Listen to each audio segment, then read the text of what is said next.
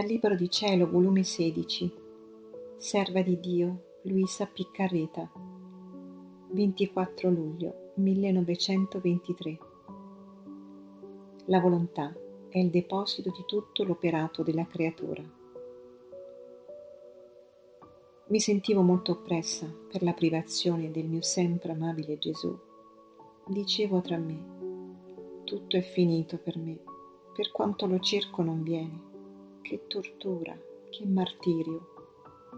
Ma mentre ciò pensavo, il mio adorabile Gesù si fece vedere crocifisso che si distendeva sulla mia povera persona, e una luce che usciva da dentro la sua adorabile fronte mi diceva: figlia mia, la mia volontà contiene tutto l'essere mio, e chi in sé la possiede, possiede me più che se avesse la mia continua presenza.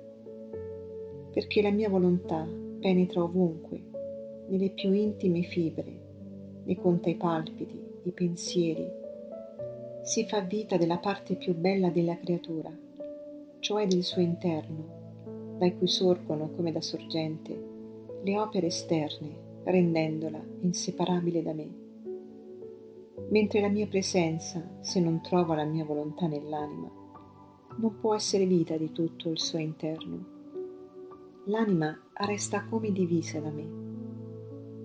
Quante anime, dopo d'aver goduto dei miei favori e della mia presenza, non stando in loro la pienezza della mia volontà, la sua luce, la sua santità, si sono ingolfate di nuovo nella colpa, hanno preso parte ai piaceri, si sono separate da me, perché non c'era in loro quella volontà divina che rende l'anima intangibile da qualunque colpa, fosse anche minima.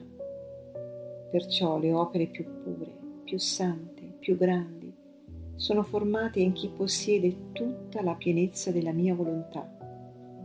Vedi, anche nella creatura la supremazia la tiene la sua volontà, sicché se c'è questa tiene vita, e se questa non c'è sembra come un albero che mentre contiene tronco, rami, foglie, ma è senza frutto.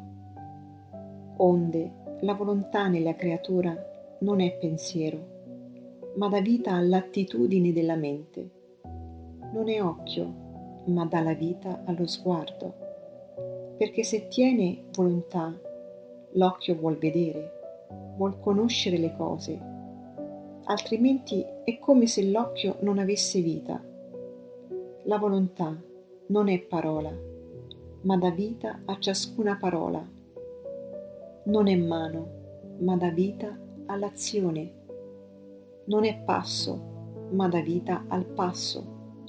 Non è amore, desiderio, affetto, ma dà vita all'amore, al desiderio, all'affetto. Ma questo non è tutto.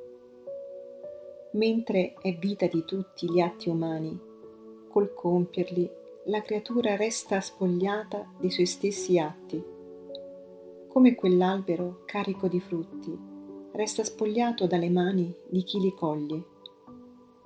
Invece nella volontà restano come suggellati gli sguardi che ha dato, i pensieri che ha formato, le parole che ha detto, le azioni che ha fatto, sicché la mano ha operato, ma la sua azione non resta nelle sue mani, passa oltre, e chissà dove va, ma nella volontà vi resta.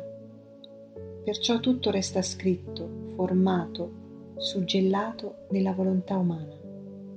E se ciò è nella volontà umana, solo perché ho gettato il germe, la somiglianza della mia, pensaci tu stessa, qual sarà la mia in me stesso, e quale sarà se la creatura si farà possedere dalla mia volontà.